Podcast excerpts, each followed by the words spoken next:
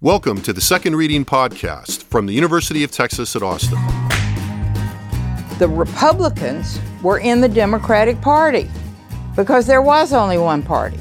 So I tell people on a regular basis there is still a land of opportunity in America. It's called Texas. The problem is these departures from the Constitution, they have become the norm. At what point must a female senator raise her hand or her voice to be recognized over the male colleagues in the room? And welcome back to the Second Reading Podcast. I'm Jim Henson, Director of the Texas Politics Project at the University of Texas at Austin. Glad to be joined again today by Josh Blank, Research Director for the Texas Politics Project. How are we this morning, Josh? Doing pretty well.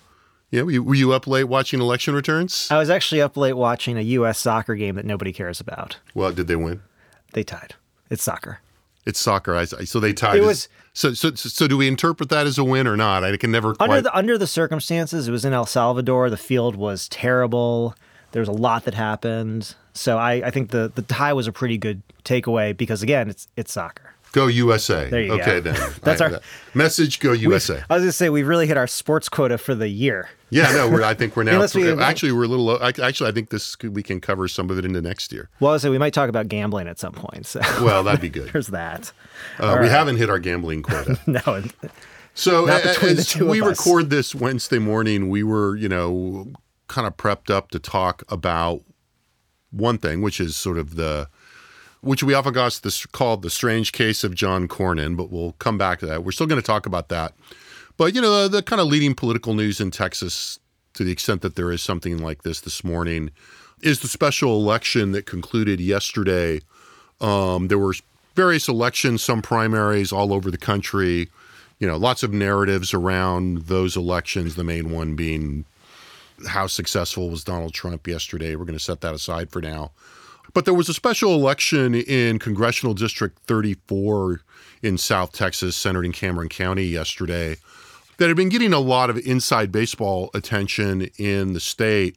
If not, as we see from turnout, you know, really there, or Right. you know, much of anywhere else. not from the voters. So Right, not from the voters, but certainly from from Every- those of us and people listening to this. Right. Um, you know, and, and that was, as I think was pretty widely anticipated, won by uh, the Republican candidate Mayra Flores, who won with you know a little 1,400, 17, 780 votes to give her just over 50%, almost 51%. Um, and she bested the the leading Republican Dan Sanchez, The leading Democrat. or I'm sorry, the leading Democrat Dan Sanchez by you know, seven and a half points or so. He had 12,560 votes, 43 percent of the vote, and then a couple of uh, other more or less also rans, though they do kind of enter into the story. Uh, another Democrat got a little over four percent. Another Republican got about a percent and a half. Um, in, a, in an election that had a you know the, in which just under 29,000 people voted. Mhm, which is about just just to put that in context, that's about twenty percent of like let's say midterm turnout in CD thirty four. If we look at the last midterm, and it's about a, just a little over seven percent of registered voters in the district. And so, you know, this story now feeds, you know, a, a an ongoing discussion that's come up in this podcast and that is, you know, in some ways omnipresent in discussions of Texas politics um, and and national politics for that for that matter, right? Yeah, I mean, you know, you know, looking at the coverage today, to the extent that you know this Texas and the national coverage and this race is sort of kind of down below the fold, if you will, of kind of looking at what happened last night. There's a quote from uh, Elise Stephanie, uh, Stephan, Stefanik. Stefanik, Rev. New York, who basically said, you know, you know, there's a quote, Mayra has sent a resounding message to the Democratic Party in South Texas and across America. Democrats do not own the Hispanic vote. And this is like a really nice encapsulation of kind of the ongoing message. The more Yes. offensive version is, you know, Republicans are on the march in South Texas. And this is like, you know, the example, example one, or actually really example two, I suppose. The 2020 Yeah. election was example one. And here is the continuation of this. And so, you know, that's kind of the framing. You know, the Democrats are pushing back against this a little bit, bit, but not very much because they didn't put much money into this race. Right. I mean, Democrats did, you know, one of their typical Yeah, very I- you know, it's either one or the other. It seems to me, but they, you know, in, in this case, it was they swung on the lowering, you know, chronic lowering of expectations piece, not without reason, as you were about to go No, into. not without reason. I'd also say, you know, there's, you know, I thought you were going to say, you know, the of Democratic thing is either like, all right, we're going all in, we're just going to spend a ton of money, outside groups, whatever, or there's the Democrat, no, we're not going to do this, and then the last minute, well, we are going to put some money in because Right. we don't want to lose too badly here. Now, and nobody wants to get blamed. nobody wants to get blamed, although uh, Dan Dan Sanchez was very clear in blaming Democrats actually for not helping him. Yeah. But anyway, you know, I think there's a couple ways to look at this. I think one, we say, you know, why shouldn't we make too much of this result? First, just you know, we say this all the time. It's true in Texas, true other other places. Special elections are strange creatures, and they're not generally predictive of future outcomes. They really lend themselves to overinterpretation. They lend themselves to extreme overinterpretation. Just you know, as like as a pollster, just example here, right? You know, we say, okay, are registered voters, you know, in, in a certain area representative of you know all adults? We say, well, not really. There's some differences, but they're not too far off. Are likely voters representative of registered voters? Well, not exactly, but they're not too far off usually. You know, are the people who turn out in a special election in June in Texas representative of registered voters or likely voters? Not really. Right? And i think there's a really here's a good point. To make this is you know uh, flores got 51% of the vote. The democrats combined got about 47% but if we look at redistricting cd34 was a plus 4 biden district before redistricting and it's plus 15 and a half after redistricting if we take those numbers and update them.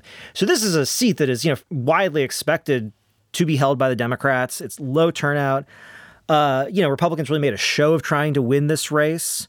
Uh, but the general election uh, Democratic candidate, Vicente Gonzalez, did not run, who's also a Right. long tenured incumbent from a neighboring district with a lot of money and a lot of resources to put in the race, significantly more than, than the Democratic candidate here. But they, you know, they were they were screwing with him when they redrew this district. Well, they absolutely, yeah, they were Right, definitely screwing with him. And then also, I mean, but I mean, he obviously also made a tactical decision not to run in Sure. this special election. I should also say, like, you know, this is something that happens here in Texas kind of regularly because of the nature of our, our, our cycles and, and everything, where we do have end up with these kinds of races for someone to represent a seat for like a few months. Yeah. Now, why should we pay attention? One, it's not that like representing that seat is valueless. I mean, this is sort of a political science thing, real quick. You know, she can start using the stationary.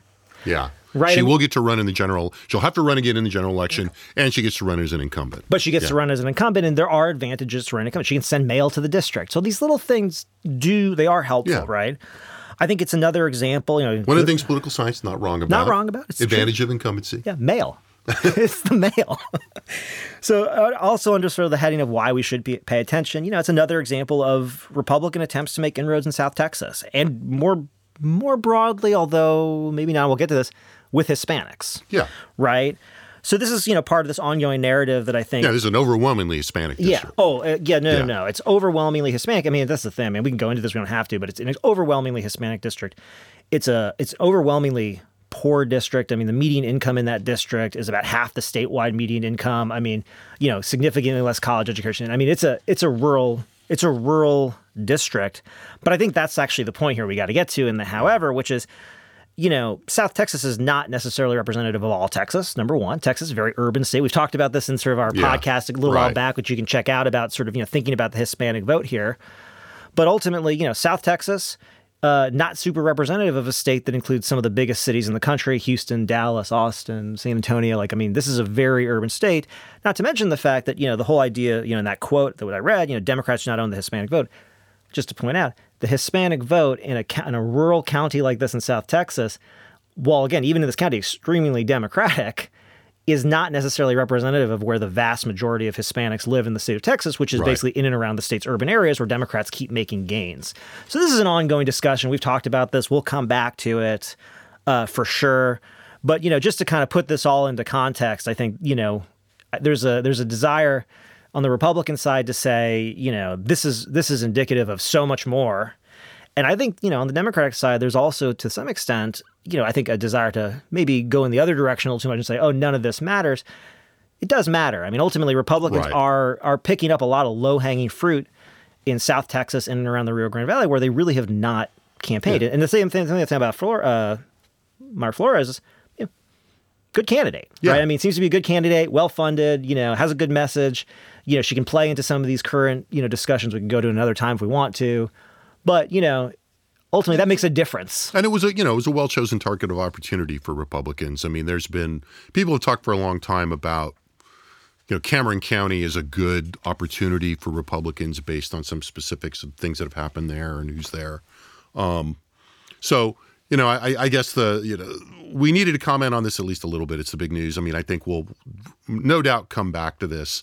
I mean, it does underline this interesting you know dynamic of you know we're I've you know we were talking about this before the podcast. We're in this constant position of saying, hey, this doesn't this you know this doesn't mean nothing, and it's not Right. it's not completely idiosyncratic, but context is really important here. And, and I think there is still a lot of unmined context in terms of not just Republican efforts, which you mentioned, that I, which I think are important and and have been done in a, in a very strategically and tactically smart way, as you were sa- saying before. I mean, it's uh, you know, it's you have you, you know, in, in a case like this, you get not only the win itself, Right. but you get the discussion of the win and the way that the that the messaging and the substance of it Yeah. kind of are mutually supporting. Um, and what gets lost here is that I, I think to some degree, in, in explanation wise, is that the Democrats are really having to retool in a system that they've taken for granted for a long time, and that is very, in a lot of ways, dysfunctional in that part of the state. Yeah, and I mean, and just to, you know, we were talking about this before, and I'll just rephrase. I'm just rephrasing something, but I want to say it because I like the way I said it, so I'm going to say it now. Which is, you know, it's one thing to have a narrative, and it's another thing to have a strategy to execute it. And you can see with Republicans, they are doing both. Now, the fact that the narrative is obviously, you know, sort of blown up a little bit and kind of expansive. I mean, that's politics, so there's no reason to, Yeah. you know, hate on that. But I think what you're seeing is, you know, Republicans are delivering on the strategy, and as you're right, you know, Democrats right now don't really have a counter to the narrative. Whether they need a counter to the strategy you know, it kind of depends on what district you're talking Yeah. about, right? And and but but even so, having said that, I think Democrats are in a tough spot right now because what do you do? Just say, well, look, we've got the. Like, I mean, this district is a great example. Yeah. You know, this is nearly you know plus fifteen Democratic district. Do we really need to fight this narrative so aggressively? You're really just giving you know the challenger now the incumbent, weirdly, Right. all this extra oxygen, all this extra energy to even bring this up, right? At the same time. I don't know if you know the, the, the strategy of silence is really going to work. You know, multiple cycles down the road. yeah, I mean, they just you know, look, the Democrats haven't figured it out. No. I don't think in terms of the how to talk about it and how to you know, let alone the strategy, you know. But I mean, I would add to that just one last bit that you know what the Democrats have, what Democrats have frequently said in the past is kind of well, you know, this is exceptional and like this really is like our thing. yeah. and that's part of the problem. so Well, you know, yeah. because you know, you really don't want to start digging into why it's their thing entirely. So Yeah, neither do they. Right, exactly. um, yeah, the you I meant them, so the Californianism, I guess. Right. Now, the other big story that sort of intersects Texas that we want to talk about is uh, Senator John Cornyn's leadership in trying to get a bill passed by the Senate that can be seen as a response to the mass shooting in Uvalde. And I say, you know, trying. I mean, on one hand, I think, you know, the odds seem to be getting better as this unfolds, but it, you know, it's still kind of a long shot. You know, the basic math of this is, you know, Cornyn has been uh, involved in bipartisan efforts to craft some kind of a bill that will attract enough Republican votes to make it filibuster proof. So he need they need baseline ten Republicans without losing Democrats. Right, without losing any Democrats. Right. And so as a result of that, you know, we should say at the outside, the bill by obvious design does nothing to directly affect access to guns or to direct the supply of guns direct directly. And so Yeah. it's got enhanced background checks for those that are under 21, mm-hmm. which, you know, you could argue has some effect on access, but Well, I, and, and we'll see. I mean, of all the things, I think has the least chance of making it to the finish line. We'll see. Right.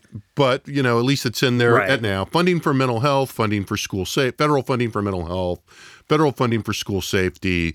Eh, In both of those cases, I think that would be money that would filter down in large part to the states. And then funds for states with, you know, quote unquote red flag laws, though Cornyn has been very quick to point out that there's no pressure on states that don't have red flag laws. Right. And he's very clear about saying, we are not trying to promote these laws in Right. any way or subsidize them or push the states around. And there's sort of quasi hysterical Well, I go even further. you know, I mean, emphasis on this. And, and he's quick to point that out. Well, I'd say he's gone even, almost even a little further, even almost to say, and if we are in that space, we are going to have to make sure that we are protecting the rights of people who do have guns, which really kind of tells you that Right. if if if the federal government does get involved in state level red flag laws through this mechanism, expect it to be a very very constrained set of Yeah, very indirect. Yeah. Yeah. Um. Okay. So, you know, the bill is getting tons of attention in political analysis in the national and state press. We probably don't have to delve into it very much, but, you know, we don't need to overly parse the bill probably, but the politics of it seem apparent. And, you know, it, it raises an interesting point from the perspective of being on the ground in Texas politics. Um, and, and a point that we've kicked around a bit that's driven by both polling data and the arc of, of Cornyn's career and the arc of Texas politics. You know, and that is, you know, as we started out, what we've, referred to, what we've referred to over the years as the strange case of John Cornyn. Which is really, I just say, it refers to his polling numbers. Well, right. Well, I was going directly. to, I was going to say, Yeah. Cornyn comes up in discussion of almost every statewide poll we've done as an underperformer in terms of public opinion. He's in his fourth term as a U.S. senator, yet is almost always lesser known than other Republicans elected statewide, all of whom at this point have currently served statewide for a shorter time than he has. And perhaps more tellingly, he's less popular than these other Republicans among the most dedicated Republicans and conservatives. Right. And so, what does that da- tell us? What that data looks like a little bit. Yeah, let me just paint this picture real quick. Yeah. You know, we've been asking, you know, job approval numbers about all of the statewide office holders and both senators for, you know, quite a while now. So just to sort of pick out kind of where we are and, and just paint this picture. So, you know, for example, the the lack of sort of familiarity with Cornyn is the first sort of strange thing here. Since 2018, no more than 18% of voters have been unwilling or unable to give a a, a rate, a job approval rating for Ted Cruz, as an example, whereas at least 22% cannot provide a rating for Cornyn, and on average, close to a third. So, I mean, the idea again that he's been in office for for decades, you know, he's been involved in the mix, he's been in leadership positions, and yet, you know, you ask Texas voters, you know, do you approve or disapprove of the job John Cornyn's doing? Nearly a third on average are like, yeah, I, yeah, I don't know, right? Uh-huh. so that's sort of the first kind of strange, you know, thing. Then we can look, you know, among Republican uh, Republican voters who really are determining what's kind of the leadership and direction of the state, right? And so we can look at overall job approval. And what we find is that, you know, Cornyn really, you know, tops out at about 70% overall job approval among Republicans. Greg Abbott, that usually has been about his starting point, is about 70% or above. Cruz is normally around 80%, and Trump never was below 80%. So there's at least, uh, you know, a 10 point gap or more Right. between. Not, not a Texas Republican, but now our universal benchmark. Yeah, and now our universal business. but then we can go and you know the other thing is you know we've been talking a lot on this podcast about you know the the weight that you know Republican primary voters carry in you know sort of in Republican politics and, and in turn in politics in the state. So we can look at strong Republicans. We also and and conservatives. We also look at intensity of approval, right? Because ultimately, you know, you can say I approve, I strongly approve, I somewhat approve, and one of the things that's interesting here is that this is where we really start to see the gaps Right. come out. So when we look at strong Republicans, so people who say, you know, I identify as a Republican, not only do I identify as a Republican, I'm a strong Republican.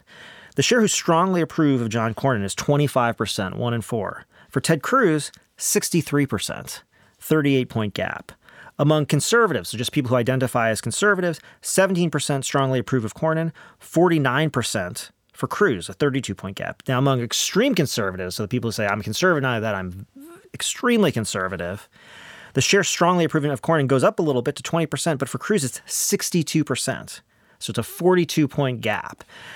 So, you know, this is kind of the, the broad thing. And, you know, you notice it in one poll, you say, oh, that's interesting. But then you notice it over and over again through election cycles and through events and happenings, right? And it's still there. And so there's some other just more general trends I'll just lay out here that we, that we notice, which is, you know, Cornyn has this, you know, whereas I'll say this, once people learned about Cruz, especially Democrats, Cruz's numbers stayed pretty stuck where they were for the Yeah. most part. And I'd say the same has been He true. cut a pretty clear profile pretty early. Yeah, you know, Abbott had a little bit more bouncing around, you know, over the course of his governorship. That's a whole other story. But over, but and again, that's mostly having to do with Democrats. But over time, you know, he's climbed up, and the idea is he kind of just sort of sits where he is and kind of sits in. The thing about Cornyn is that he comes in and out of people's consciousness, right? And it's sort of you know the election. And I, and, I, and I should say this: I'm not saying this in any sort of critical or cynical way. It's just the nature of w- the way he, I think, approaches the office. But as you get closer to the election, you know, he starts kind of you start seeing a little bit more John Cornyn in the public. You start seeing a little bit more tweets, a little bit more activity, a little bit more, you know, And the and the content begins to look gets a little sharper. Yeah. A little more elbows. And then his numbers start to rise. I mean, we saw this during the last cycle he was reelected. You can see his numbers start to pick up among Republicans. He started getting up. And then just as soon and just as sort of calmly, the, the water recedes. The election, Yeah. you know, the election's over, water recedes, and he kind of goes back into this, I'll say, relative obscurity, you know, compared to sort of the other Right. And so this is kind of what we've been watching, and, and it does sort of lead this question. I mean, because we've been talking about you know, again the you know how far to the right the Republican legislature's gone, all this stuff. And in some ways, you know, you almost look at it like has, has Cornyn somehow like cracked the code on this? I mean, we're we look at Republicans in the scene and say, you know, a lot of what we're seeing is really driven by the politics of Republican primaries, and then you look at John Cornyn and you say like. Interesting. Does this guy have like a, a bulletproof vest somewhere for the you know the on? That's actually a terrible analogy, but for the oncoming that he gets, you know, for some of the some of the stuff that he's I'll not say willing, but I'll say, and this is kind of where everything gets very complicated for me. I'm going to pass it back to you because I think there's just too many things going on here. But it allows him to either you know do the, do these things in areas like gun control that either he's willing to, but then I would also say, or is it able to? And it, Yeah, and we don't- and we don't, you know, and I don't know. Yeah, I mean, you know, one, one thing that I think we have to make sure we put on the table here that it's I think it's easy for us to forget is that there is a baseline institutional factor here, Mm-hmm. right? The Senate is designed to provide for this model, Right. right? You have the long, you know, Six years. Aside from aside from the lifetime terms of judges, you have, you know, the longest political term of federal officials, Right. You know, the the longest term limit, you know, uh, uh, you know, delimited uh, time in office. And so, look, that you know, he's behaving the way you expect a senator to, you know, or at least A version. if the, if they don't have, and you know, and that's where the Cruz contrast becomes interesting, right? Because one might say, well, you know, well then why doesn't Ted Cruz just do the same thing? And and you know, if you wanted to be a little nasty about it, you could say, you know, whatever I think of John Cornyn, you know, he's an institutional player who has gained institutional power mm-hmm. and, you know, does in some ways what a classic senator wants to do, which is, you know, if you want something from the federal government and you want, you know, something from Congress, John Cornyn is going to be like a stop you got to make in a way that Cruz is not. Well, the obvious explanation that is that, you know, Cruz's ultimate goal is not the Senate. Yeah. You know, which he's made, you know, I don't think we're casting aspersions on something he's made No, well, perfectly like clear. Mitch McConnell didn't tap Ted Cruz to lead these negotiations. Right, And- exactly. And, I'll say, and when when when Mitch McConnell tapped John Cornyn to lead the Republican side of these negotiations, I think part of the deal was clearly. I mean, everyone started yesterday like, "Oh, McConnell's on board." It's like, yeah, McConnell was on board if he could get ten votes. right. I mean, I think Yeah, that was right. part of the or nine, right? I mean, I think that was part of the the deal. Yeah, I think it's become pretty clear that there's not, yeah, I burning policy concerns outside of things for Kentucky is not really what drives Mitch McConnell. I think- that's I- fair. again. I think fairly. So- I think that's fair to say it's so- without seeming. It's so funny that you say that because on my walk this morning, when I'm thinking about what we're going to talk about today, I was thinking, how do I say this about Mitch McConnell in the right way? Well, know? I'm a, a ever the diplomat. I was going to say he's. I was like he's driven, if not primarily driven by you know power politics. yeah, right. and and and you know, and is adapted very well to a very to a much more partisan environment, Um, Right.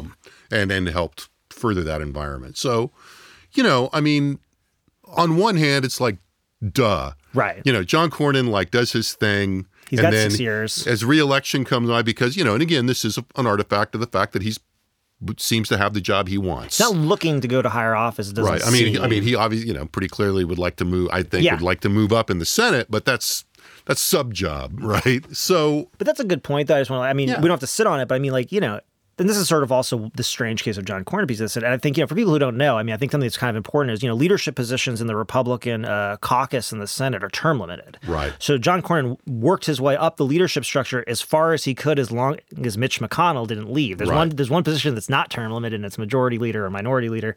So Mitch McConnell's been in that position. Cornyn moved his way all the way up. He was the whip, which is you know the vote Yep. counter, which is why he has you know is still maintains and is someone they can go to because he has a lot of relationships.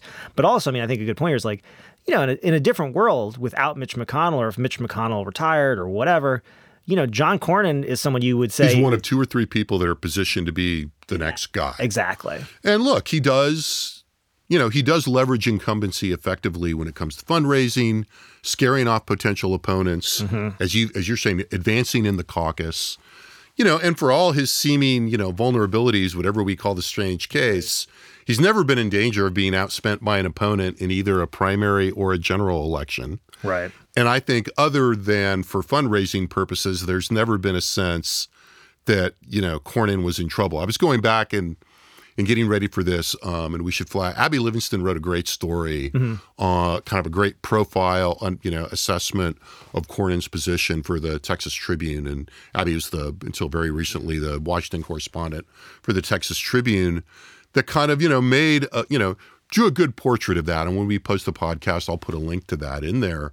And again, and this gets to sort of looking at this from another perspective or a, from another set of data or another frame.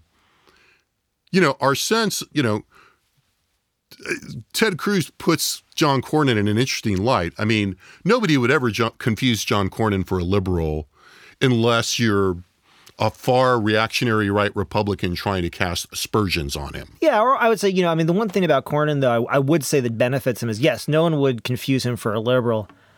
However, he does, you know, I would say create a profile for himself that, you know, fits a different era, right? I mean, in some ways, Well- you know, I'm coming, you know, if I'm I'm originally I've been in Texas for a while now, and I came in really when Cruz came up and and so it really was coming up, and, and after the Tea Party around and after the Tea Party wave, where Cornyn seemed, you know, in- increasingly anachronistic, but coming from the Northeast, I was like, this guy. I mean, b- besides the boots and the way he talks, this guy could be a Republican in, you know, Yeah, what we used to call a Rockefeller Republican. He even looks the part. He well, he very much looks the part. Right. Now, I, you know, so I, you know, so you raised the history piece. I, I also think that, you know, when you look at Cornyn's rise and you look at, you know, how he's positioned, you know, we were talking again before the podcast about one thing that's interesting about making this argument is that, you know, we kind of put this in the context of the Texas Republican Party becoming more you know, and, and I'm going to qualify this in a second, but you know, from t- 30,000 feet, more conservative. Then you adjust that and say more dominated by the far right conservative wing of the party. Right. You know, but you know, one of the things that's interesting about that, and we've talked about this on the podcast before, is that you know when we went in we, a few months ago and we compiled, you know, ideological identification party uh, identification trends over time within each party.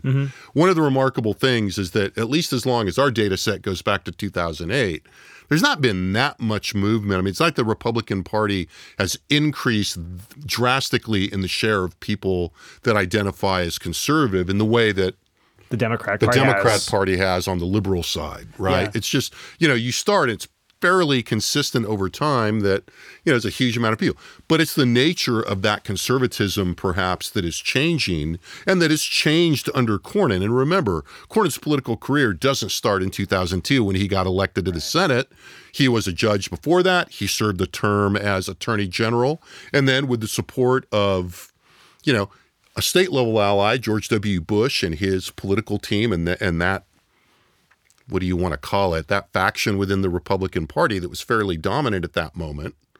Um, as politics began to shift in Texas under Rick Perry, with the you know the burgeoning rise of Republicans as they get adjusted to power, the nature of conservatism changes. And we were going to talk about this historical trajectory, but it also we can double back, and it also informs this question of the nature of conservatism. Because one of the things that happens to conservatism in Texas and elsewhere is that it becomes more intensely anti-institutional, mm-hmm. and that's Cornyn's issue here, right? Yeah. I mean, Cornyn is like the institutional Republican Well, shh, in terms shh, of don't tell anyone. well, I mean, but see, the thing is, what we've just described is that they know, Yeah, I guess that's right. They know. Well, some people know. Some right? people know. Right. I mean, well, you know, the people in that gap between the Ted Cruz approval level Yeah. among extreme conservatives and the John Cornyn approval, those are the people that know. you know, you know what's I interesting. mean, I think that's a big part of it. you know, there's something about the ideological trend discussion that I was thinking, you know, the kind of that you were saying that made me sort of think about something else in our data, you know, and and when we were looking at sort of the, the last the last big upheaval, you know, if you will, if you're thinking about, you know, ideology as a sort of thing that's kind of filled with these various, you know, components. And there's a lot of ways to think about ideology, but let's say it's filled with these various components and salience and issues and directions and whatever, right? But the last big one I would say sort of upheaval was the Tea Party wave before Donald Trump. And the interesting thing is we used to ask this question, you know, about Tea Party identification, and we also used to ask this other question that I think is really kind of I think it's helpful here, which is, you know, basically, you know, regardless of, you know, whether you're like think of yourself as part of the Tea Party or not, you know, basically, you know, do you basically you think the Tea Party is a good influence? Like, do you think they should have more influence in the legislative Right. process or less? And what's interesting is even the people who didn't identify with, who were Republicans who didn't identify with the Tea Party, expressed an overwhelming amount of tacit approval of the Tea Party's influence on the party. Right. And here's what I would say: the direction did not go the other way, probably, right? So it wasn't as though Yeah. the Tea Party members were looking at sort of, let's say, that other wing of Republicans, the the business, right, whatever, and say, yeah, no, we're cool with what you guys want to do too. It's like an agreement. It was it was a one directional piece, and I think we're seeing that repeatedly, right? We kind of see that with sort of the disintegration of the business wing of the Republican Party a little bit, the continued fighting between sort of the center right and the far right for agenda control, and those pieces. And the center right has certainly stayed mostly in the driver's seat, although that's kind of you know Yeah. coming apart a little bit. But in some ways, you know, I mean, the other thing, I mean, the piece to this is that you know, even for those really conservative Republicans who don't really who look look askew at the business wing, at the center right wing of the Republican Party, and I always say this, they're not voting for Beto O'Rourke. yeah. They're not voting Yeah. for a Democrat. So ultimately, yeah, they can express all this sort of discontent throughout, you know, the five years after for the five years after John Cornyn was elected again. But once we get around to the election year, it's not hard to bring them back in the fold and say, hey, look, you know, we agree on more than we don't. Yeah, I think what that underlines is, you know, one of the things that, you know, we grapple with a lot. We grapple with it just compositionally when we're writing about things, but there's a conceptual issue here about, you know, I think there's almost like a reflexive, you know, sort of conceptualization of the, you know, the ideological space here and the labels we impose on Yeah. it. Like when, like when you said like center right and far right, Yeah. I'm kind of like, well, it's, you know, and, and again, we've gone through this a bunch. Yeah. It's sort of like, you know, the distance between what we're calling, what, what it just, Yeah. and you were Yeah. just, you know, Yeah. on the cuff. but- Simplification But, here. what we often just try, you know, to sort of use language wise as well, there's like the center right and the far, you know, there's not that, that distance is not uniform. In other words, if you look at the center, if we were to take a, se- a, a seven point scale, Yeah. The difference between, you know, the distance between extremely conservative or, you know, Mm-hmm. and somewhat conservative, whatever, is probably not as broad as one might think. Yeah. And, and that, you know, and we were, Well- we were grappling with that on the Tea Party thing and the, you know, this notion of like Well- passive versus active Well, support or identification and all Well, we that. were grappling with this in the Tea Party thing, and I think in a similar way that we're kind of grappling with now, which you, you've walked up to in this discussion, which we seem to keep talking about, which is, you know, what is the content of conservatism? And I think there's Yeah. an idea that, you know, when we simplify it and think of it as being in one, you know, sort of one dimension is what we're talking about. It's on a line, right? We Right. Can, and they have distances we can place them. You're saying, yeah, to, on the right side of the of the middle point of the line, you know, this sort of quote unquote, whatever you want to call it, is closer, you know, moderate, you know, center right, business, Right. whatever, chamber of commerce. Isn't that far from sort of the extreme? Right. But the interesting thing I think is that, you know, with the Tea Party wave, with Donald Trump, you know, what you've seen is is you've seen, you know, the content of, you know, what it means to be a conservative, at least the emphasis of what it means to be a conservative shift. and- Or maybe Yeah. consolidate. Maybe there's a little bit less variance. And so, what I think of in the analogy is like, well, it's kind of like the line shifting a little bit. And the idea is, is I think you know, a lot of us kind of look at this and say, oh, well, now the line, you know, the line is kind of shifted on its axis in a way that, like, you know, what now represents the far right of the party is really happy with. But surely that means that they must be even further away because they're in another dimension, right? We move them up. They're, not, they're not only on the line, we move the line up. So now they're further well, away. that- you know, I was just going to say it's another, dim- you know, the problem is dimensionality right. here, but, right? but I mean, I think the point I was saying is like, there's no evidence in any of these upheavals that this sort of, you know, again, this center right, this moderate, whatever you want to call it, sort of band of Republicans are like off the line now. Like they're still on the line may have shifted in terms of the Yeah. content of, of what the emphasis is, but there's no indication in the polling for you know, you know that like Republicans are getting you know in the other direction let's say on some of these issues still directionally they still agree on most of this stuff so it's sort of like yeah but and that's the thing about Cornyn is you know it allows him in some ways to sort of still be a representative of that wing of that party but then step back without too much difficulty. Right. Yeah. I mean, I you know, I think you know another what what's just occurring to me right now is it's almost. I mean, it, look, it's a sign of a, a few different things. It may be a sign overall, the biggest possible sense of the effects of, you know, more intense polarization, mm-hmm. ideological polarization, but you know, it's also maybe a sign to some degree of the success of that of the far right of the Republican Party mm-hmm. That we internalize their critique of somebody like Cornyn as, oh, he's an institutional player. Well, he must not really be conservative. When you know, Yeah, I not mean, so much. Yeah, you you mean the, you mean the guy leading the gun negotiations who's basically guaranteed that I mean the That thing, we're not gonna do we're much not about do much guns. about it, and it's fine. Yeah. I mean, look, and this is the thing. I mean, Cornyn, this is a space he's comfortable in. He's been here before, and that's part of the thing is that he knows he can go in and basically come out and say, yeah, we didn't add any restrictions. We just made sure that the restrictions that we already had are being enforced the way that they're supposed to a little bit better. Right.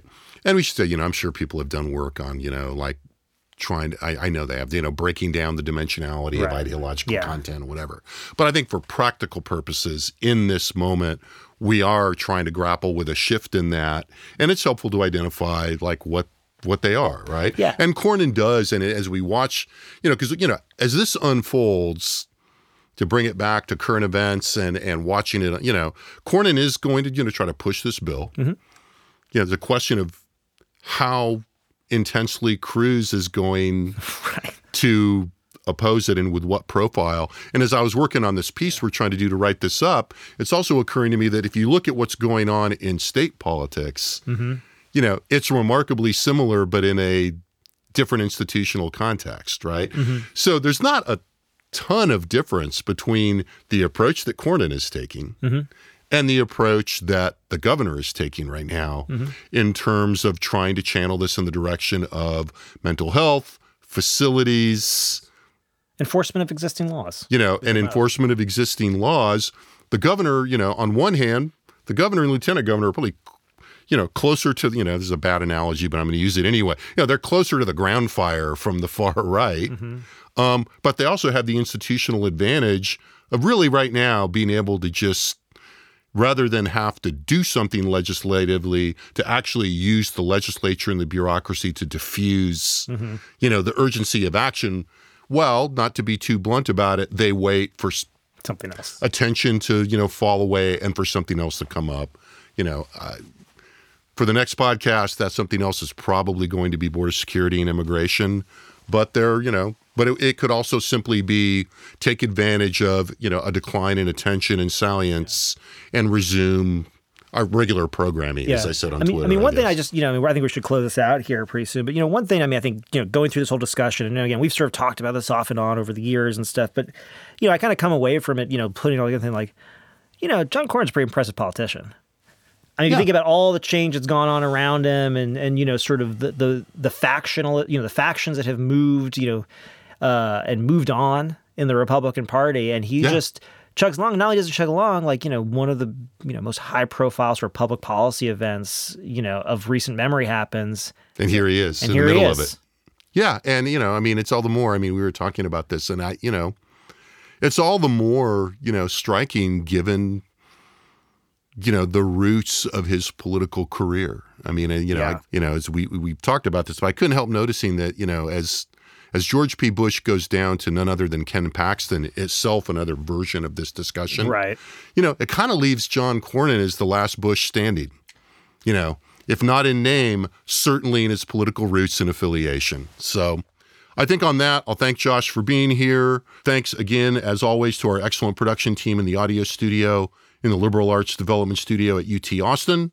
You can find all, all the data we've referenced today and much, much more at the Texas Politics Project website. That's texaspolitics.utexas.edu. Uh, thanks for listening and be well, and we'll be back next week with another second reading podcast. The Second Reading Podcast is a production of the Texas Politics Project at the University of Texas at Austin.